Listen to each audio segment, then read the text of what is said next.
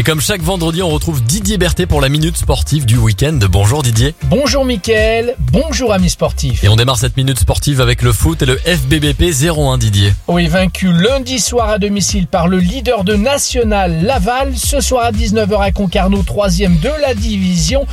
Il ne faudra pas perdre et si possible gagner pour encore jouer les troubles faites et espérer en fin de saison la deuxième ou troisième place du championnat, synonyme de montée en Ligue 2, car les hommes d'Alain Pochat ne sont qu'à trois longueurs de leur concurrent direct et une victoire les replacerait sur le podium. Mais dans un stade hostile, la tâche s'annonce très difficile. Allez, on poursuit la minute sportive avec le rugby et l'USBPA. Ouais, Mickaël, après du repos et un stage pour resserrer les boulons, le 15 Bressan est prêt pour terminer cette saison avec toujours la même détermination, sauver sa peau en Pro D2. Et cela commence par un derby et un gros défi ce soir à 19h30 à Oyonnax, troisième de la division.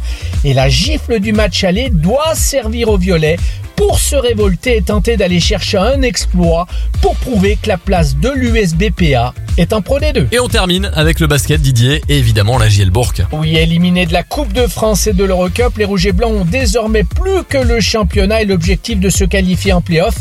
Mais cela va être compliqué, mais toujours réalisable à 10 journées de la fin. Pour cela, il faut aligner les succès et cela commence demain soir à Nanterre à 20h avant d'accueillir la semaine prochaine à Equinox les Italiens du Virtus Bologne pour bien terminer la saison d'Eurocup et le samedi, Boulogne-le-Valois, leader du championnat de France.